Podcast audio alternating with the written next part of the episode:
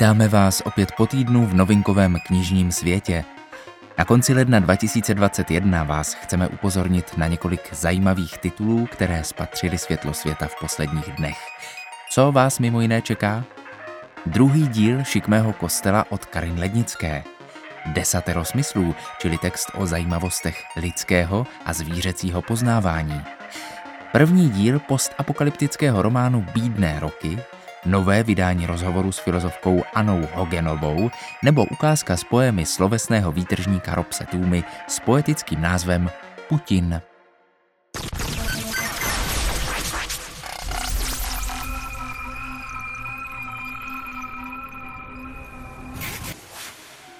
Posloucháte Megafon, podcast ze světa knih, tentokrát zaměřený na informace o vybraných knižních novinkách z konce ledna 2021, který pro vás připravil knižní obchod Kosmas. Pouhých několik měsíců po vydání se Šikmý kostel objevil na seznamech doporučené maturitní četby, stal se absolutním vítězem čtenářské ankety Kniha roku a v anketě téhož názvu pořádané lidovými novinami se román celkově umístil na pátém místě, mezi beletrií byl první. Nyní přichází autorka s druhým dílem trilogie, který se odehrává mezi zářím 1921 a červnem 1945. Stejně jako v prvním díle jsou nositeli velkých dějin obyvatelé města Karviná, jak zní jeho prvorepublikový název, a blízkého okolí. Na rozdíl od melancholie odcházejícího 19. století, jež provázela úvod trilogie, nyní autorka rozbíhá ději v mírně zrychleném tempu, které lépe odráží popisované období. Období první republiky, ač stále poznamenané československo-polskou válkou, přináší obyvatelům Karvinska dříve nebývalé možnosti. Rozkvět a odvážné plány utne hospodářská krize v první polovině 30. let následovaná opětovným zepětím nacionalistických nálad. Ty v říjnu 1938 vyústí v události, po nichž se dějiny v Těšínském slesku znovu začínají odvíjet zcela jinak než ve zbytku Československa či posléze v protektorátu. Nezvyklá a pro českého čtenáře úplně nová perspektiva při líčení pomnichovské doby a druhé světové války nabízí velmi zajímavý vhled do událostí, o nichž učebnice dějepisu už dlouhá desetiletí mlčí.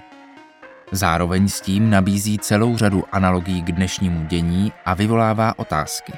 Kde je hranice mezi zbabělostí a obyčejnou touhou přežít?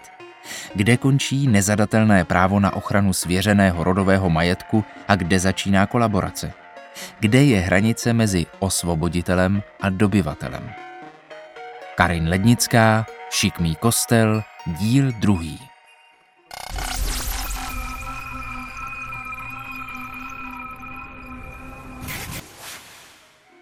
Teresa často přemýšlí o smrti, ale nikdy by si nebyla dokázala představit, že ta její bude vypadat takhle. Vlastně v tom je něco ironického. Nemůže si za žádnou cenu vybavit, jak by se mohla zachránit. Zanedlouho propukne požár, oběti čekají na záchranu a ona tam stojí bez hnutí jako solný sloup. Mozek jí vypověděl službu. Zmatek změnil poslední jednání tragédie v grotesku. Oči přetékající hrůzou na ní upírají prosebné pohledy a sledují, jak dělá jedinou věc, již je v tu chvíli schopna. Nic. Teresa zemře s připitomnělým výrazem ve tváři. O tom je přesvědčená. Zemře jako nula, s rukama svěšenýma podél těla a skloněným štítem, poté co prožila život jako válečnice. Válečnice. Možná tak ještě policajtka, Nemocná, 60-letá ženská, co si hraje na hrdinku a přitom už ani nedokáže pojmenovat věci kolem sebe. Mohla by zkusit hádat. V poslední době to byla zřejmě jediná cesta, jak přežít.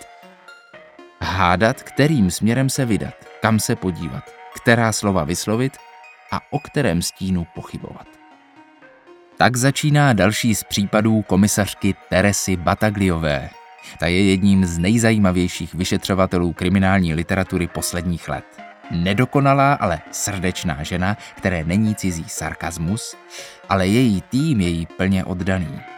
Komisařka má před sebou zdánlivě neřešitelný případ brutální vraždy, k níž došlo na konci druhé světové války. Vraťme se tedy spolu s ní do úchvatné horské přírody italských Alp, mezi uzavřenou komunitu nedůvěřivých obyvatel. Ilária Tuti, spící nymfa.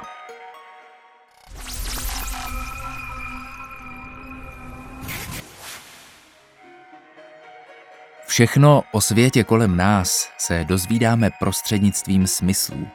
A zdaleka k tomu nevyužíváme jen známou pětici tvořenou zrakem, sluchem, chutí, hmatem a čichem.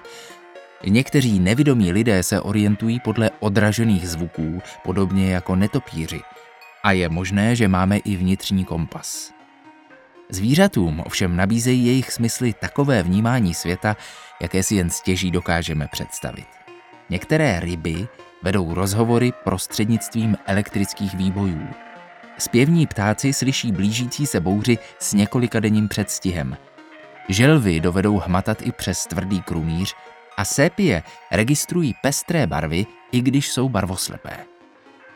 Při detailnějším pohledu je svět lidských a zvířecích smyslů plný podobných překvapení. Jaroslav Petr schromáždil neuvěřitelné množství různých anomálí, kuriozit a zvířecích přeborníků a jejich prostřednictvím nás zavádí do říše zvířecích smyslových vymožeností, nad kterými často zůstává rozum stát. Zároveň ale také upozorňuje na úskalí, která zvířatům, jejichž smysly se utvářely a evolučně cizelovaly po tisíciletí, způsobují násilné zásahy do přírody, ať již jde o světelné znečištění, ruch velkoměst či ohlušené velryby následkem lodní dopravy a sonarů pročesávajících mořské hlubiny. Jaroslav Petr, Desatero smyslů.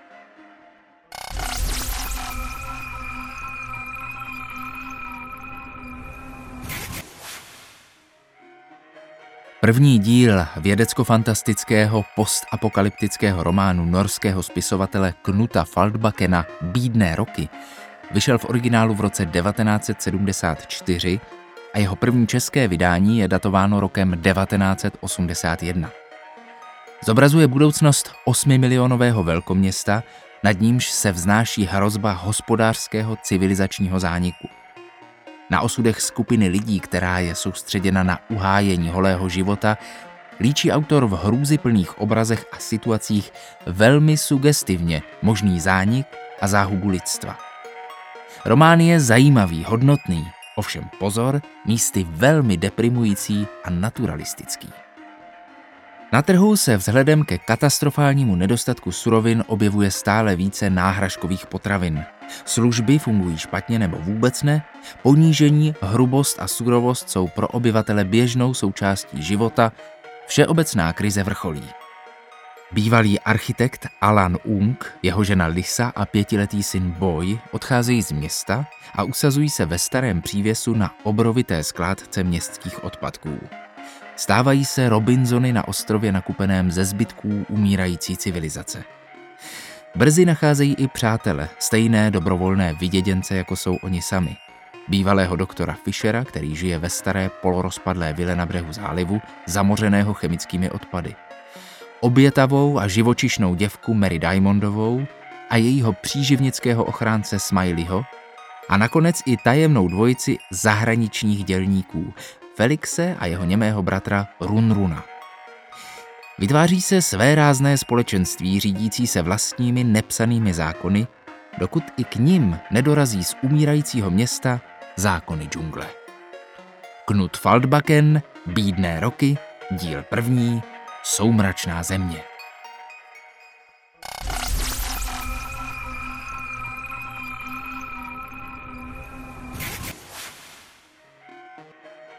Pro velký zájem byl připraven další dotisk knižního rozhovoru Žít z vlastního pramene. Michal Slaninka v něm nechal promluvit filozofku fenomenologické myšlenkové orientace, profesorku Anu Hogenovou. V její osobě u nás už několik let funguje další veřejný intelektuál, schopný zaujmout širší publikum tématy, které jiní mají za příliš složitá a tedy bez systematického studia filozofie nezdělitelná. Jenže co pak je láska k moudrosti něčím pouze pro vyvolené? Skutečně o ní nelze mluvit lidsky. Anna Hogenová to dokáže. A člověk přímo cítí, jak je důležité, když pár takových vkusných popularizátorů ve společnosti je. Je dobré, když co největší počet lidí slyší například tohle. Úkolem kultivovaného člověka je nejen mít znalosti, ale i moudrost. Postavit se tváří v tvář tomu, co námi otřásá. Nejde o to, abychom svou mocí otřásali druhými. Strach nelze vymítit úplně. Naopak se musíme naučit s ním žít. Proto je filozofie již odedávna propedeutikou ke smrti. Tato filozofie se jmenuje starost o duši už více než dva a půl tisíce let. Nutit se do pozitivního myšlení je nesmysl. Přijmout situaci v pravdě, jen tam je úleva. Zahánět trudnomyslnost plitkými hrami je jen zbabělý útěk. Přijmout trudnomyslnost, přijmout to otřásající a vydržet, jen v tom je pomoc. Vůle k moci narazila na něco, kde je konec její vlády. Možná, že právě tento náraz je novým počátkem, zrodivším se ze slepé uličky naší namyšlené vědecké racionality, která proměnila pravdu z neskrytosti na jistotu a je přesvědčena, že vše se dá vypočítat. Nedá. Jen technicky se nedá žít. Anna Hogenová a Michal Slaninka žít z vlastního pramene.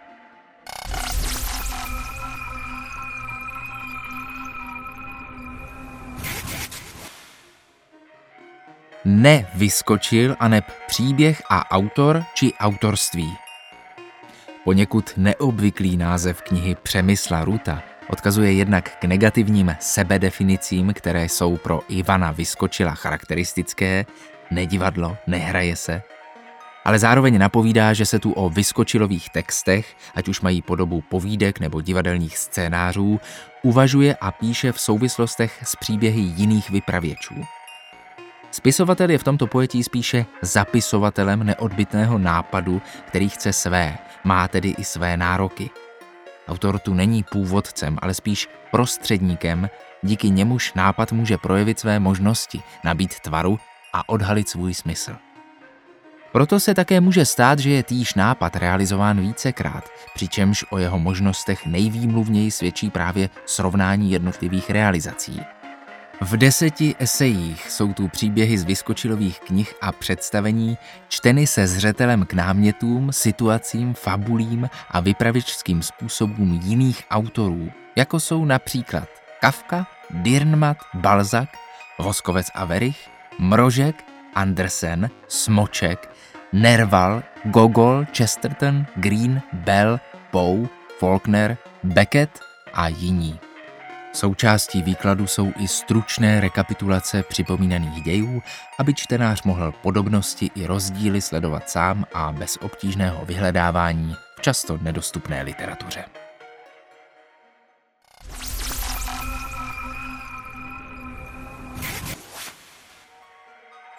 Roman Rob Stuma debitoval v roce 2013 básnickou knihou Alatés, s níž sklidil značný ohlas – Robsovi následně vyšly dvě kooperativní nebásnické knihy, experimentující s žánry a způsobem sdělení. 25. výročí, brožura napsaná společně s Jakubem Vaníčkem a vydaná k 25. výročí 17. listopadu, a kniha Náš svět, čili Atlas kapitalismu, vytvořená ve spolupráci s dramatikem, spisovatelem a komiksovým tvůrcem SDH roku 2018 vydal svou druhou sbírku básní Maskirovka. A teď je tady poéma Putin. Rob Stuma jako anarchistický odstřelovač lží, polopravd a floskulí tzv. demokratického kapitalismu české současnosti a nedávné minulosti. A hned v úvodu promluví básník tak nějak za nás za všechny. A když už tady jsme, tak se tvařme, že jsme tu byli od jak živa. Zkrátka, dělejme, že sem patříme. Je to přece poctivý očistec. Oplývá medem a strdím a šumí v něm bory a skaliny a kvete žervé i lučiny. A kolem běží český lev a svítí na něj české sluníčko. Má hned dva ocasy a milion zlatých českých ručiček. Plácá jimi holky přes zadek. na krku se mu houpá zlatá medaile a připíjí zlatým českým pivem, zpívá přitom hezkou písničku. Ta je tak česká a čistý záchody to má rád. Je to dobrá čekárna poctivých českých duší na zaslouženou spásu. 300 let jsme úpěli a pořád by nás někdo předbíhal. Tož to ne. My tu čekáme už dost dlouho.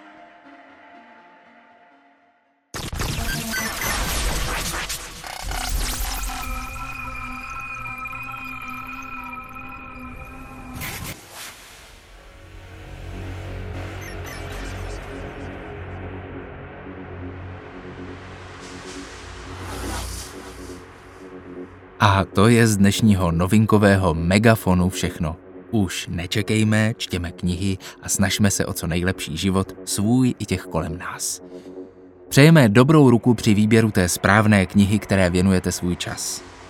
Za týden se zase naslyšenou těší Megafon, podcast ze světa knih, který vám přináší knižní obchod Kosmas.